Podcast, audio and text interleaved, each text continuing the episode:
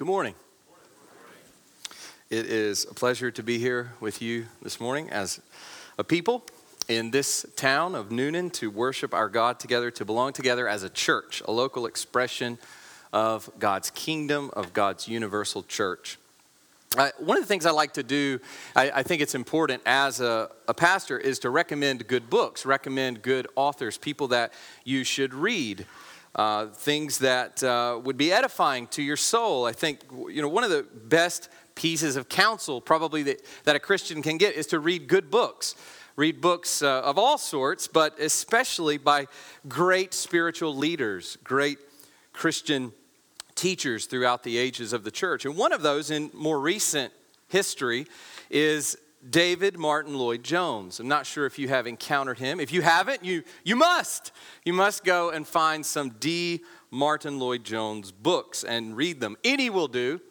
Uh, I'm, I'm certain of that, although I haven't read all of them, but uh, I, I, will say that any will do uh, with great confidence in him as a writer and as a pastor and as a, a, man who loved the Lord very much. But so, some have called him the greatest expository preacher of the 20th century. And one of the things that I found very interesting as I was going through seminary and then afterwards, were all, all of the pastors whom I greatly respect, a lot of guys who are still alive now but quite older, um, really looked back to Martyn Lloyd Jones as their kind of hero, as the person that they wanted to emulate. And in, uh, at, one, at one point in Martyn Lloyd Jones's ministry, he, tell, he tells the story of how, well, obviously he would go around, he would travel, and he would preach in various towns. And he tells the story about how he went to one particular town to preach, and there he stayed with uh, some friends, a, a wife and her husband. And he began to notice that the wife was, as he described it, in a state of acute distress. he was a former doctor. So, uh, so that's his doctor language coming out there. But uh, in a state of acute distress, she was. She was quite discouraged. And he began to kind of try to draw out from her why it was that she was in such a bad state. And what she described to him was that there had been a lady recently who'd come to town and she was a, a christian lecturer teacher you know of, of, sorts. And she came to town and she delivered a lecture entitled how to bring up all the children in your family as good christians. And so she had given her lecture and this lady was left in a state of despair left in a state of acute distress. And this is what he writes. He describes it kind of uh, mockingly here in a sarcastic tone. It was wonderful she had five or six children. This is the lecturer and what she had described. She had five or six children, and she had so organized her home and her life that she finished all her domestic work by nine o'clock in the morning and then gave herself to various Christian activities. All her children were fine Christians, and it was all so easy, so wonderful. The mother, this is him continuing to, to explain, the mother talking to me who had two children, was in a state of real distress, feeling that she was a complete and utter failure. Because this lady's life did not seem to match up with hers or, or her, her family life, her children. What had I to say to her? Martyn Lloyd Jones says, This. I said, Wait a moment. How old are the children of this lady? I happened to know the answer, and my friend knew also. Not one of them at that time was above the age of 16 or thereabouts. I went on. Wait and see. This lady tells you that they are all Christians, and that all you need is a scheme that you carry out regularly. Wait a while. The story may be different in a few years, and alas, it turned out to be very different. It is doubtful whether more than one of those children is a Christian. Several of them are openly anti Christian and have turned their back upon it all. And here's his final point this is the point he's trying to make. You cannot bring up children to be Christians in that way. It is not a mechanical process. And in any case, it was all so cold and clinical. A child is not a machine. And so you cannot do this work mechanically. That was where he left it. So, as parents, here as we are looking at this topic of, of parenting, coming to the end of our series on family, my family for his glory, we, I think, are confronted with this very important truth is that we cannot think about parenting and the process of parenting as a mechanical process or as a scheme. If we do this, if we check these boxes, if we follow this step by step, I'm, I'm a step kind of person. So I'm inclined this way. I can relate. You know, I like steps. I like to sort of follow them and, and have it clear. I always read the instructions. I'm one of those type of people. And so, you know, that, that I can relate to this, but it's simply not, it doesn't work. That's not how parenting works. So we're not interested in finding a scheme. We haven't been. We're not interested in inputting the right code and hitting the right buttons to make sure that when we do that, we get the right outcome or result. But we are looking for principles nonetheless that are drawn directly from God's word because God tells us how to parent. He tells us clearly how to parent. And He actually expects us to do it well. He doesn't expect us to just fumble around and do it haphazardly. He expects us to do it well, knowing all the while that we need His grace, that it's for His glory, and that apart from him, we can do nothing. But he expects, nonetheless, for us to follow his word in obedience and love and worship and to be good, godly parents. And I'll remind us as well that the outcome is not certain right? You can be a godly parent and walk through God's word as you parent consistently, although imperfectly, and your children still grow up, our children still grow up to reject the Lord because they have a will of their own. They're not machines. We don't program them and send them off into the world and know how it's going to go. We don't know what's going to happen. We don't know whether or not they will choose Christ or choose the idols of this world. We prepare them, we send them off, and then they have a will of their own. But we are given much confidence from God's word that when we do train up a child in the way he should go, he will not depart from it. That's not a promise, but it is a principle. It's a principle that when we do these things, we can expect and we can hope for good outcomes. So, this is our second sermon on Ephesians 6 4. That's where we're drawing what we are from on, on parenting. We've looked at, since we've been in this series, we've looked at the context of our passage, Ephesians 5 22 to 6 4. We looked at the preceding context, and we looked at foundation stones for families. Then we came to wives, and we had some sermons on wives drawn from verses 22 to 24.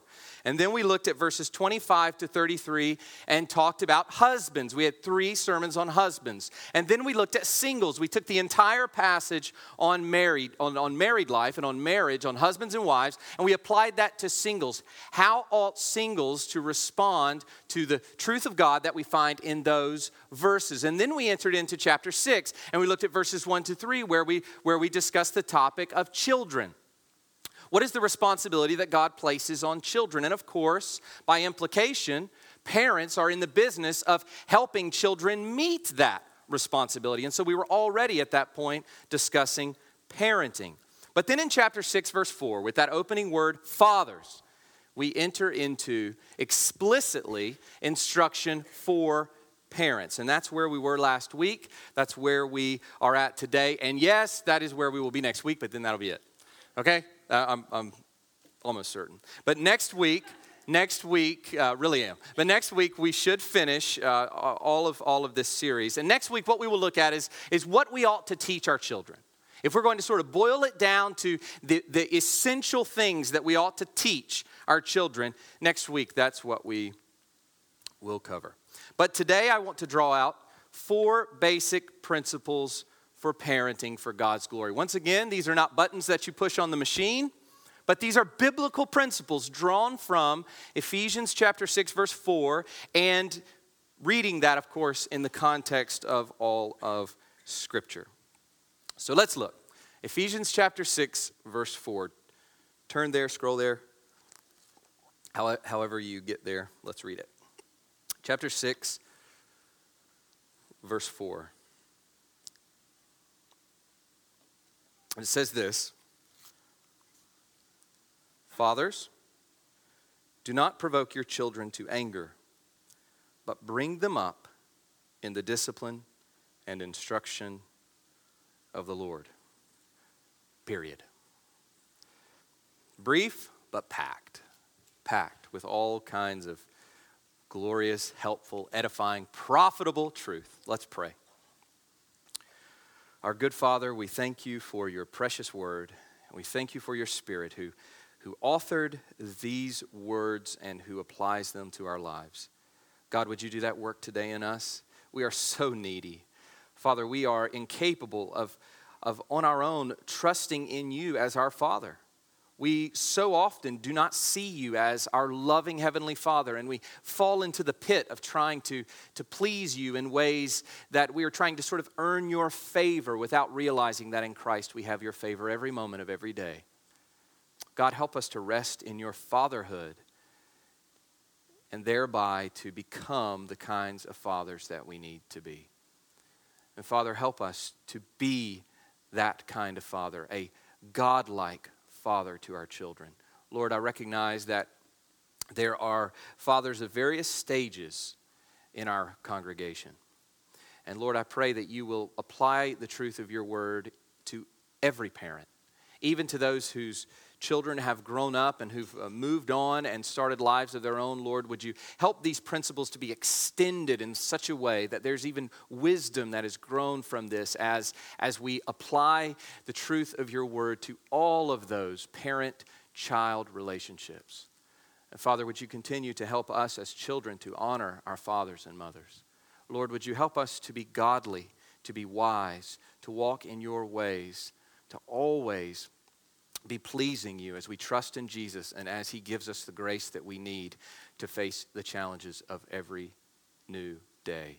Father, there are fresh challenges today for some. Some are, are struggling through very difficult times in their families. God, would you just provide today encouragement and hope? Not despair. Would we not leave here like that lady left that lecture who left with just feeling defeated and fatalistic, as though there's, there's no hope. God, would we leave here hopeful and ready to walk in trust and obedience, we ask. In Jesus' name, amen. So, this morning, from chapter 6, verse 4, we will look at four basic principles, or you could say four imperatives for parenting. Four imperatives for parenting. These are, as we, as we talked about last week, those are starting points. These are basics as well. I mean, these are things that we must have as parents in order to, to be God, in order to have God glorifying homes, in order to walk in a way and raise our children in a way that God is glorified on the earth. And so be careful, be courageous, be committed, and be constant. So let's look first at be careful. Be careful. There are two main instructions in verse 4 given to fathers, and by extension, parents. So last week we talked about, we, we looked at fathers specifically because the word there is fathers. And so we needed to really camp out on the responsibility of fathers in particular. We discussed mothers, we discussed parenting in general, but today I want to kind of generalize it and take a step back. This is for mothers and for fathers, for parents. The second of these instructions is positive. This is what we are to do. The second part of verse 4, what we are to do, to bring them up, it says, in the discipline and instruction of the Lord. But the first is a negative. This is what we are not to do. Isn't God incredible? He tells us exactly what we shouldn't do and what we should do very clearly here. And he says this do not provoke your children to anger. And this, of course, means that there is a danger to be avoided, that we need to beware, that we need to be careful. And just as a general application at this point, or a general question, how many of us, just before we go any further, fall very quickly into a pattern of careless parenting? I mean, forget what we're going to discuss in terms of what it means to be careful. Maybe you're here today and you would just say, just in general terms, there's just a, a general thoughtlessness a general lack of intentionality, a general carelessness associated with your parenting. And let me say this as far as carelessness is concerned, it's not just about knives, fire, and oncoming traffic. Obviously, when you have little ones, those are the key concerns, and others as well, you know, uh, cleaning liquid and other kinds of things. Obviously, there's a fairly large list, uh, which I'm trying to to, to rehash because we have a little one on the way, and that will be a that will be our experience once again. But it's not just knives and fire and oncoming traffic, it has to do with their soul, attentiveness to the soul of this child. One of the things that J.C. Ryle, in his book Duties of Parents, harps on over and over again is the fact that we must always be about the business of caring for the souls of our children. We want to protect their bodies from those things that I just mentioned. But we should be very careful in protecting and guiding and guarding and shepherding that soul, not just that body. So, careless parenting, that is certainly a danger.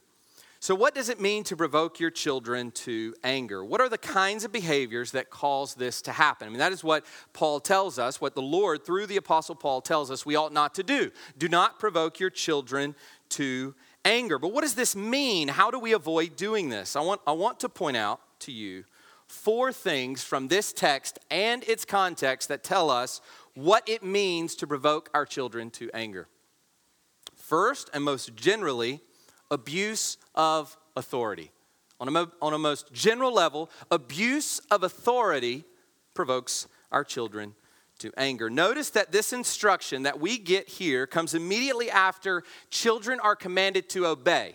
So, so put this instruction in context, right? Your, your t- fathers are to not provoke their children. You scroll back to chapter 6, verse 1, and what do you see there? Children, obey your parents. That is the relationship between a father and a child. And if we scroll back even further, we realize, as we talked about last week, that fathers are the head of their household.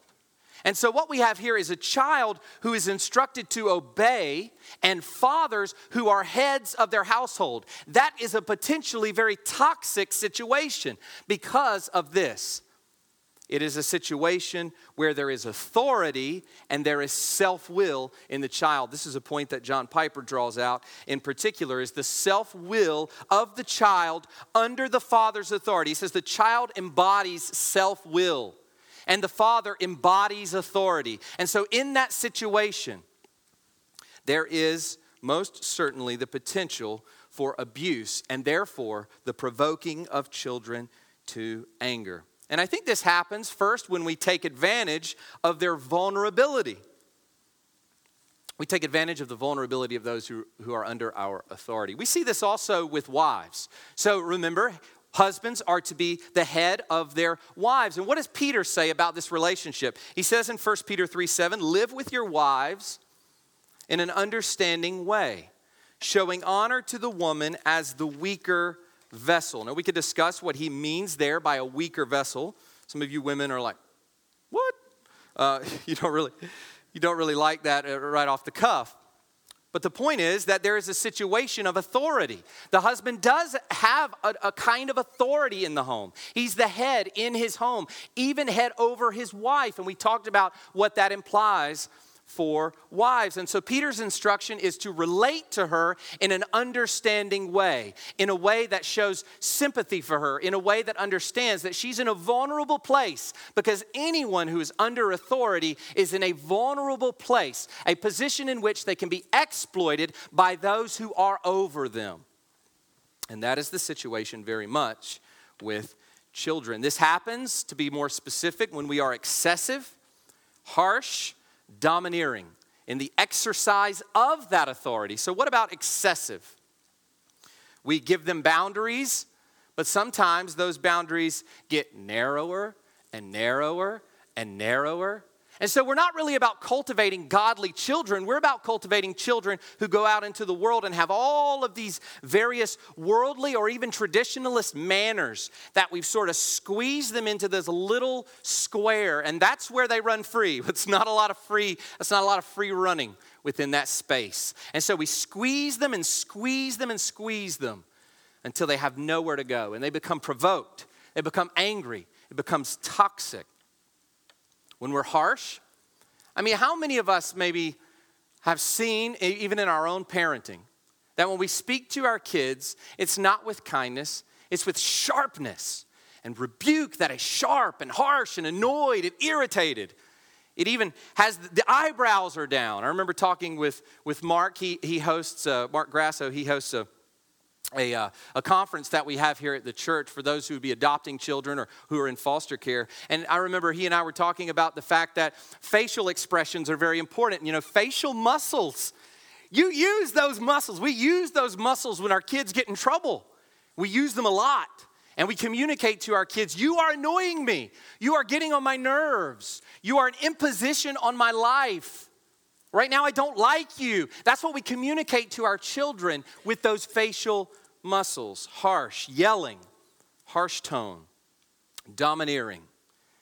That attitude, that exclusive attitude, not that there's never a place for this, but that exclusive attitude of, because I told you so. Because I told you so. That's it, period, always. Because I told you so. No listening, no trying to relate. Smack it down on them. Domineering. This is what it looks like to abuse our authority. If you want to know what the opposite of this is, J.C. Ryle says this train up your, your child with all tenderness, affection, and patience. Tenderness, affection, and patience. One of the things that I found very interesting, I was reading, uh, when I lived in Scotland, I was reading a, little a book that had in it a biography of John Knox, the famous Scottish reformer. And he was a very kind of strong preacher against a lot of things. I mean, he was, if you would have heard him, probably today's sensibilities, he would have been considered very kind of over the top, harsh, strong. But when you read about how he relates with his children, it's very interesting. The way that he was tender with them and patient with them. And this is exactly what we see here with J.C. Ryle. That is the opposite of what I just described. The opposite of, of excessive, harsh, and domineering, tender, affectionate, and patient. Does, does, that ex, does that explain, does that speak of how you relate to your children, of how I relate to my son? And I want to say this too, as we've been relating this back to our Father. Our Father serves us through the self giving life of His Son. Our Father does not abuse His authority. Our Father in Christ kneels down and washes our feet. Our Father in Christ came not to serve, not I mean not to be served, but to serve and give his life as a ransom for many. So our Father does not abuse his authority over us. Our Father serves us in every way. So that's the first abuse of authority. That's what the first way that you can provoke your children to anger, and we should be careful that we don't do that. Secondly, insensitivity to their emotions. How often does this describe what we do? Where am I getting this? Well, look at the verse. Fathers, do not provoke your children to anger Clearly, there's an emotion in view. In other words, fathers, right off the cuff, are told that they should be attentive to the emotional expressions of their children. They should be attentive to what's going on inside the mind, what's going on inside the heart. So, do you know your kids? Do you know what makes them weak? What makes them vulnerable? What makes them struggle with their, their little tempers? Their little out, the, out the, the sort of outworking of all their emotions of various kinds, what makes them excessively sad or excessively angry or excessively irritated. Are you attentive to those things? Do you kind of work around those with smoothness, with a kind of parental art where you are lovingly guiding them around those rough areas in their soul? Or do you just jam your finger right in the middle of it? Just ask for them to get angry. Just ask for them to get irritated. Just ask for them to lose their control. So it's knowing our kids and it's avoiding those areas that cause them to lash out. I think it's also watching their emotions. You know, as our children begin to reach a point of anger, there are all kinds of, of, of, points along that, that pathway where we can step in and begin to resolve that anger, begin to smooth it out. But we don't. We just let it go and go and go until it reaches a point where this has already happened. We have already provoked them to anger when we could have preempted that a while ago. Our Father sympathizes with us. He knows what we need. He is attentive to our souls. He is attentive to our emotions. It even says in the Psalms multiple times, He knows our frailty. He knows that we are but dust. He knows that we are but a fading flower. And God relates to us as our Father in that way with much patience and much sensitivity to our weaknesses and our struggles. No temptation comes that we are not able to escape from. You know what that means? Is that God, every individual person, God does not even allow, allow a single temptation into your life, into my life, tailored for me that I am not able, by God's grace, to overcome. He tailors the temptations. He himself does not tempt, but he, he holds back certain temptations so that the temptations do not overtake any one of us. This is a God who knows us intimately. This is a God who cares about what we're feeling, what we're thinking, what's on the inside of our hearts. So, insensitivity to their emotions, abuse of authority. Thirdly, selfish parenting. Now, we are all selfish, every single one of us is selfish. But insofar as God's grace is working in us, we are dying to ourselves, as we're told throughout the scriptures. So, where am I getting this? Selfish parenting. We read at the end of verse 4 that this is done in the discipline and instruction. We bring up our children in the discipline and instruction, what? Of the Lord. Do you know what this tells me? That everything that we do with respect to our children, everything we do is with reference to the Lord. We bring them up in the discipline and instruction of the Lord. That means that everything we're doing when we relate to our kids has to do with God, which means it doesn't have to do with it doesn't have to do with me. It's not about me. It's not about the parent. It's about the Lord. And there are two things I think that come in to parenting that oftentimes provoke our children. One is our convenience we do what works for us.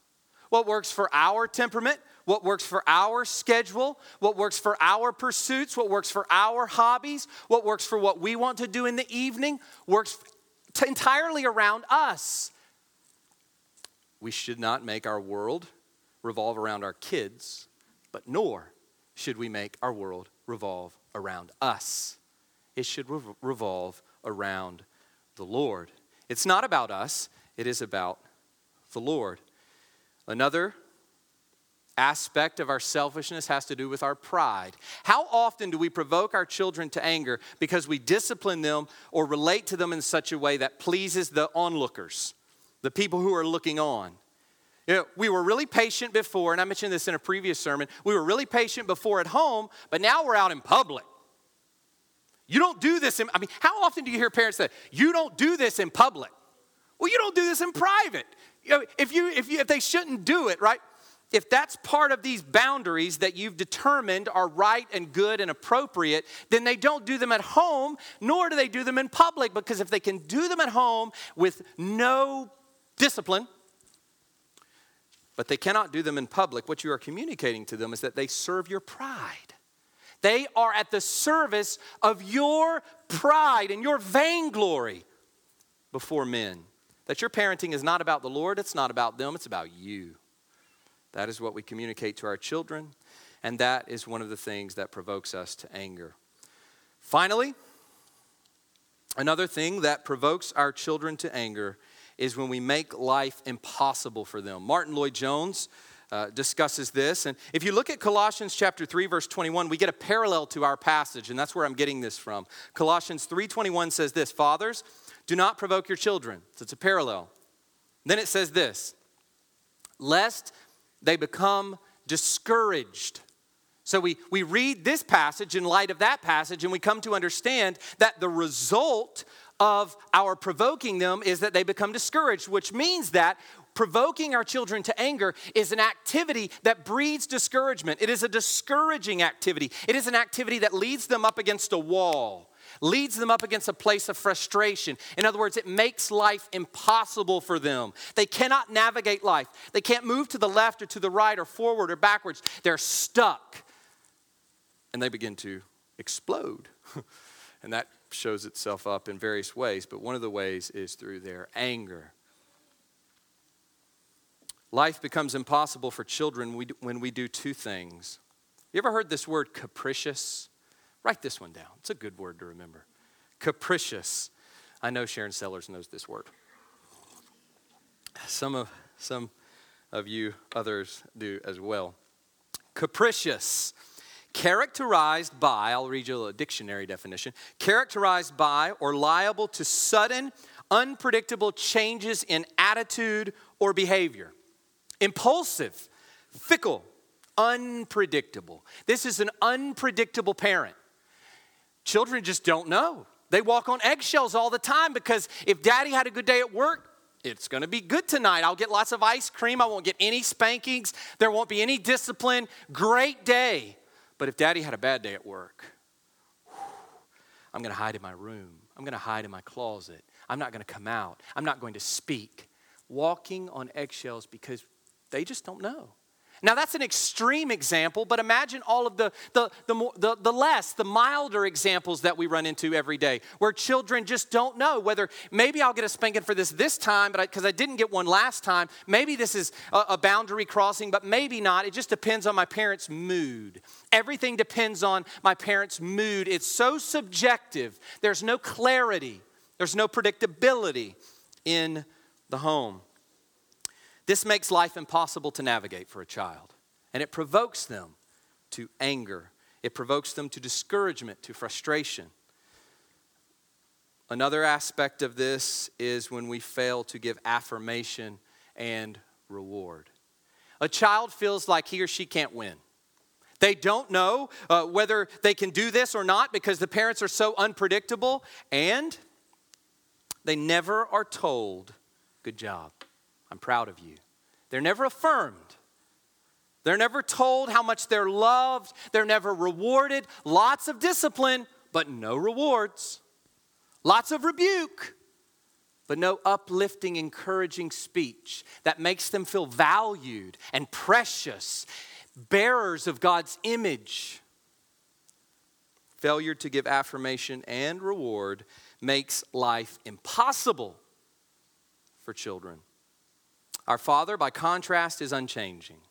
Our Father is the same yesterday, today, and tomorrow. Guess what? God's going to relate to you in the same way that He is today. He's going to relate to you all the way up till your death because He's always the same. God, we can count on. Can your kids count on you to give them the kind of discipline that they so desperately need, the love and discipline and all of that that God's word calls us to? Are we predictable? So, to sum it up, unyielding, unsympathetic, and unpredictable parents provoke their children to anger, bitterness, resentment, hatred. All of these things boil over into the life of a child who is provoked in these ways. So let the Holy Spirit apply this to you where it fits. Let the Holy Spirit apply this to us. And let's let's change these things. If these are things that we're doing and we know we're provoking our children to anger, let's stop. By God's grace, let's stop and do differently. So why is provoking a child so devastating? I mean, so what, you know? I'm a little bit inattentive. I mean, inattentive. So what? You know, I mean, I, I don't think about it all the time. I'm not careful, but it's going to be fine. They'll be fine. They'll be fine. Why is this so devastating? The first thing, this is so important. You cut yourself off, you cut your child, when you provoke them to anger, you cut your child off from your guidance. Why do you do that? Because you have lost their heart. And when you lose their heart, you lose their ears. And when you lose their ears, you lose influence over their life. They don't listen to you anymore because they hate you, because they're angry, they're resentful, they're bitter. They don't care what you have to say. That can happen to a child. Maybe it has happened to some of you. The answer for that is forgiveness which can only be found in the gospel. The second, and even far more important thing that happens when we do this is we throw open a doorway for the devil. Ephesians 4 26 to 27 says this Be angry and do not sin. Do not let the sun go down on your anger and give no opportunity to the devil. Do you know what that means? When you provoke your children to anger, when we provoke our children to anger, it is not just a casual, unimportant thing. It is like walking into their bedroom at night and slinging it open for intruders to come in to their room while they sleep. That is exactly what we do when we provoke our children to anger. We throw open the doors of their heart and we say, Satan, come on in. Devour this life. Have this life. Eat up this heart. Eat up this soul. Breed the cancer of bitterness and hatred. Hatred of you, which turns into hatred of God. Hatred of all authority. Because the one they knew who was over them, they could not love they could not grow to respect. This is what happens when we do these things. It's serious, which is why we ought to be careful. But the second thing I want you to see is that we should be courageous. Courageous. Now everyone's freaked out about parenting. You're thinking, man, I'm doing that, or I've done that, or I'm going to do that. Uh, I don't know. Maybe, maybe now you're, you're ultra careful. You're very conscientious. Well, a focus on being careful can lead to fear even paralysis. You just stop functioning because you're so afraid that you may provoke them, and so you can't do anything. But God does not leave us merely with something to avoid. If God simply said, Do not provoke your children to anger, period, and then moved on, then we would have reason to stop here. But we don't stop here. We are told that there is something we must do. Bring them up in the discipline and instruction of the Lord. So we cannot afford to be paralyzed by fear. We've got work to do. We've got to move on in our imperfection. We must proceed with the task. Here's the main point I want you to see parents must be courageous to correct. Now, all of a sudden, there are some ideas that come to mind as we think about correcting nagging, criticizing, belittling. Well, here's the thing we've already discussed that with being careful. So, in the context of being careful, you are courageous. You stand tall, you walk out, you tackle this task of parenting with courage because you're always doing it in the context of being careful. Careful and courageous. This is guiding them away from foolishness towards wisdom. We must be courageous to correct. We're going to correct our kids a lot. A lot. Both words at the end of verse 4, discipline and instruction, are corrective in nature. I want you to see this. Look back at our text, chapter 6, verse 4. But bring them up in the discipline, that's one word, and instruction, that's the second, of the Lord. The word used here for discipline is the same word used in Hebrews 12. And most of you would know this passage, is probably pretty familiar to you. Do not regard lightly the discipline of the Lord. And it says later that for the moment, all discipline seems painful rather than pleasant, but later it yields the peaceful fruit of righteousness to those who have been trained by it. Do you see that discipline is corrective in nature? It corrects you in the direction of righteousness, it, it takes you out of unrighteousness and it brings you over into righteousness, to wisdom. And that is what is being referred to in Hebrews 12 as the discipline of the Lord. This is how God relates to us. And some of us have to get jerked really hard. But God is in the business of moving us in the path of wisdom. And so sometimes God will allow things into our lives. God will move in our lives providentially in certain ways. And I mean, the, the, the, the truth is, we're being disciplined. We're being disciplined. But we're told that this is for only those who are called sons, those whom God loves and those whom God delights in. So the word discipline is corrective in nature. That's the main point I'm trying to make. The word instruction, which is more verbal in nature, this has to do with speech that corrects, essentially means counsel about avoiding or stopping an improper course of conduct. That's what this idea instruction means. So here's where we find it. In Titus chapter 3 verse 10, as for a person who stirs up division, after warning him once and then twice, have nothing more to do with him. So, this idea of instruction, packed into this idea, is to warn, to admonish. So, both discipline and instruction are corrective in nature. Correcting our children is at the heart. This is what you have to see. Correcting, specifically, correcting our children is at the heart of what it means to bring them up in the Lord. We will correct them. We cannot be afraid to do this, and it should be no surprise to us if much of our time is spent doing it. No surprise. Why? Because they're born sinners. If that's news to you, read the Bible. Children are born sinners, depraved. I even heard one preacher say, reprobates. that's hard to swallow. But, but that is true. I know that about my son, and you should know that about your children. If you don't know it, if we don't know it, there's no way we can shepherd them away from that to God. We have to know what they truly are. We have to know what's in their heart, that God made them in His image. But because of the fall, every person comes into the world with a wicked heart, a heart that is turned towards self, towards idols, not towards God, not towards wisdom. And if we don't know that about our precious little children and those who've grown older and older, then there's no way we can help them. We won't correct them if we think they start out good, blank slate, and then all this stuff gets scribbled on to them. If we think that way about our children, we will not correct them.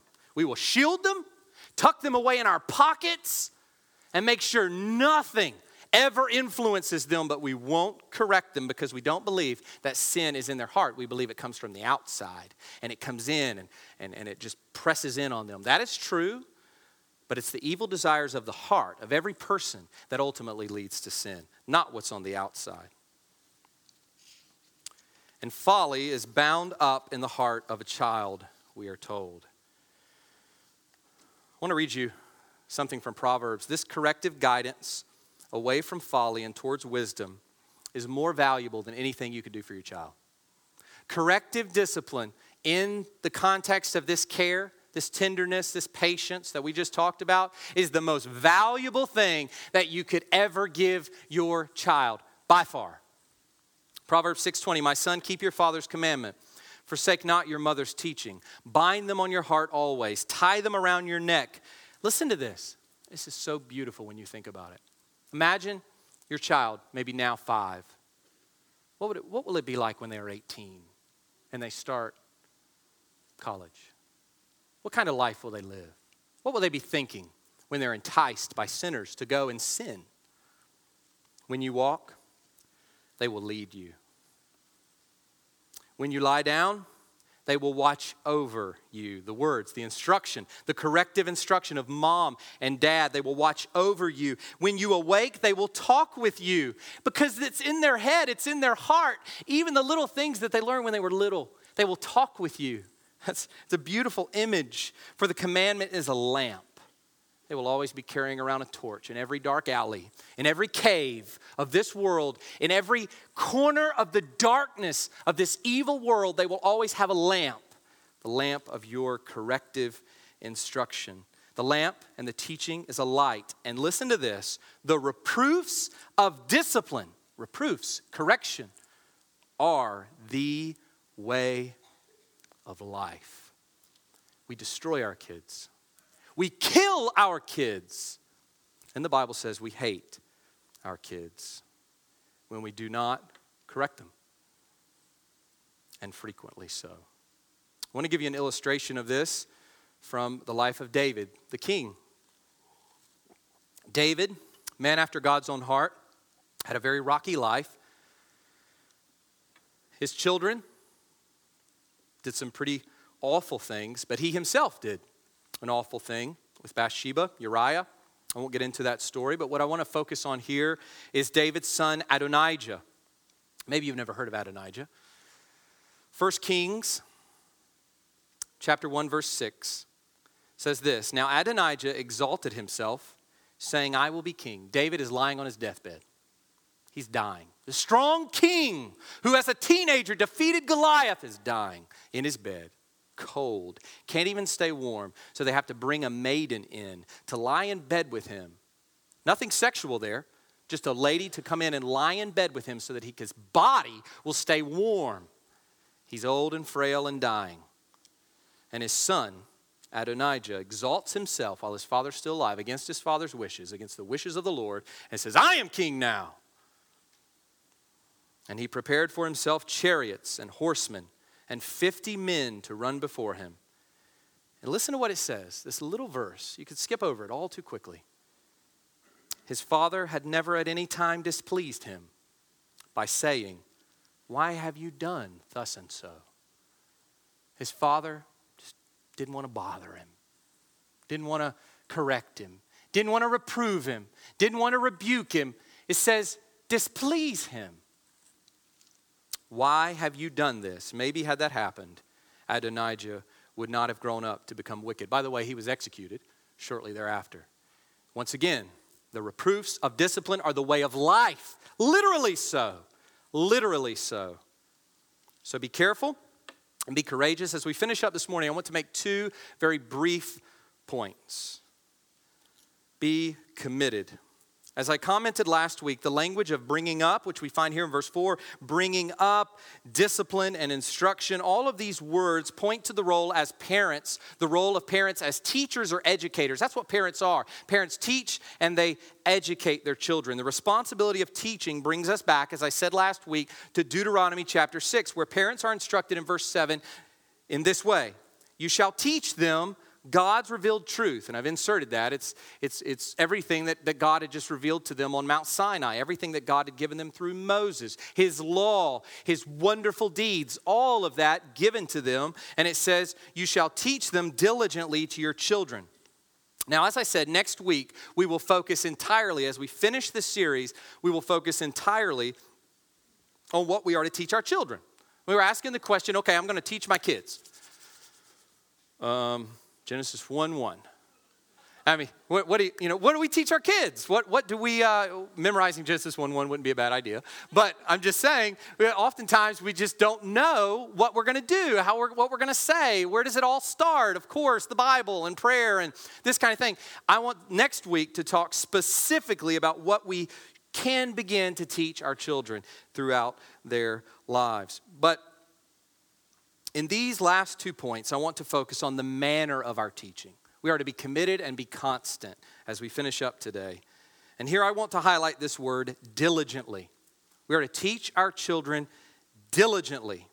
And this idea in Hebrew has the idea of repetition, repeated teaching. This is repetition with a child constantly repeating to them. And I think there are three things that we ought to consider here. If we want to apply this to our lives very quickly, as we think about let's be diligent, let's be committed in teaching our children, three things that we can do.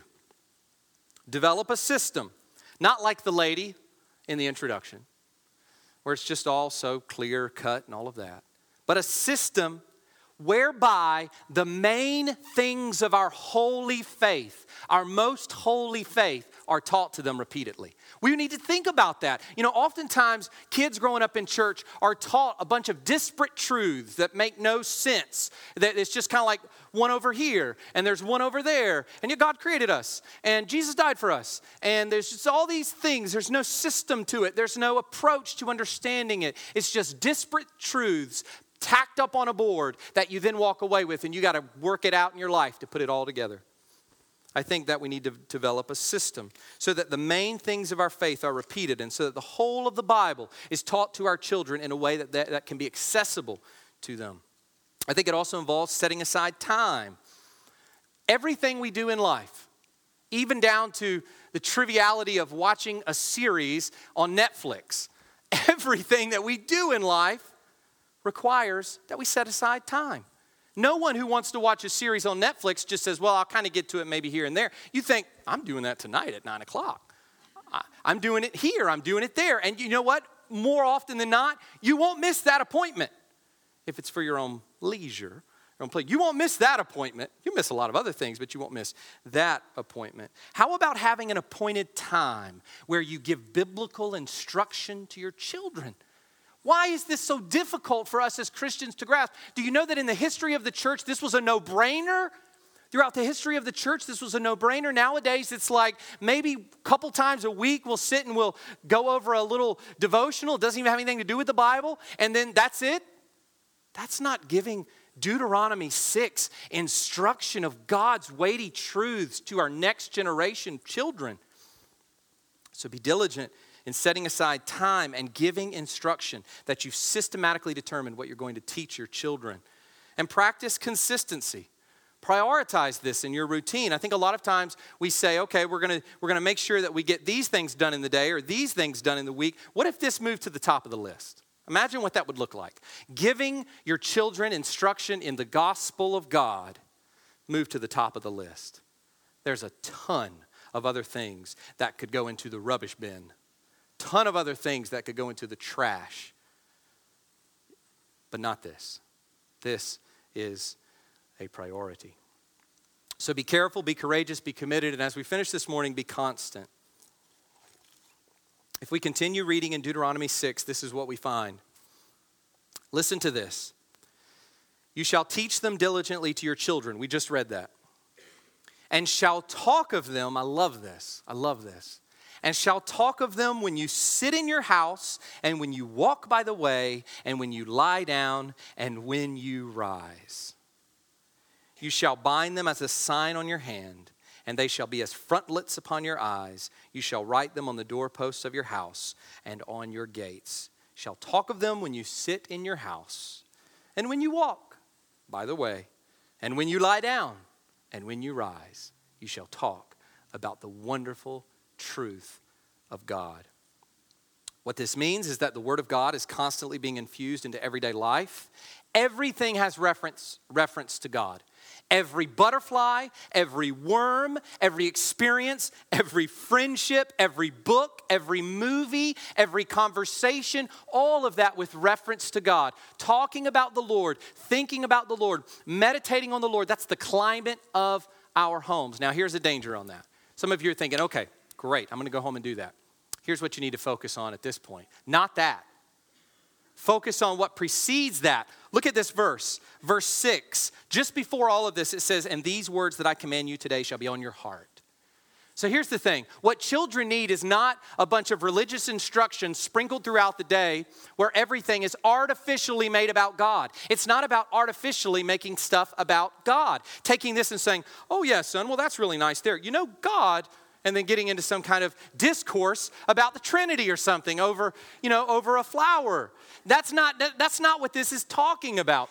What this is talking about is that your life is so pervaded by the truth of God that the truth of God is, has such a home here in the soul of you as a mom and you as a dad that it just can't happen. It, it just, it, you can't help but to always be talking about the Lord.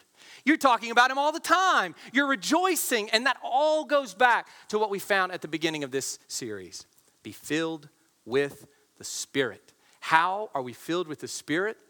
When we have the word of the Spirit infusing every aspect of our lives. It's not about artificially teaching your kids out of every circumstance, it's about being a person who loves the Lord. That's it. It's about being a person who really loves God deeply, genuinely, in thought, in deed, in everything. So, by the grace of God and for the glory of God, let's be careful, courageous, committed, and constant as we shepherd our children to their Creator and Redeemer.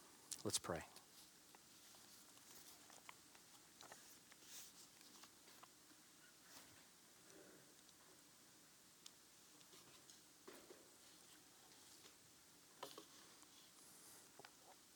Our Heavenly Father, Lord, what a joy it is to call you Father. God, you are all of these things to us. You, you do not provoke us to anger. We get angry sometimes in our own sin, but it's not because you provoked us, Father. Now, Lord, you bring us up, as Paul has already told us. You, you nurture us, you cherish us, you grow us and sanctify us so that we will be blameless before you at your coming at your Son's coming. Father, you are so good to us. And above all, my prayer is that we, as individual Christian people, will know the Father's love. That we will know your love, God, and we will rest there and rejoice there. And even today, God, there's much in our lives that is not ideal much in our lives that falls short of this standard, that falls short of these principles from your word. And God, we recognize that we are being conformed into Christ's image, and we're not there yet. So, God, would you just comfort those today who might be tempted to uh, feel guilt or remorse or regret? God, would nothing of the past hold us back, but would today we decide in our hearts, I will be different by God's grace. I will pursue a godly life by His grace. God, would you help us in this? Would you be merciful to us? Would you, even now, make it very clear the applications of your word that are most pertinent to every heart, every life, every family, every parenting child relationship. Would you do that now? Would you bless us in the remainder of this service? We ask in Jesus' name. Amen.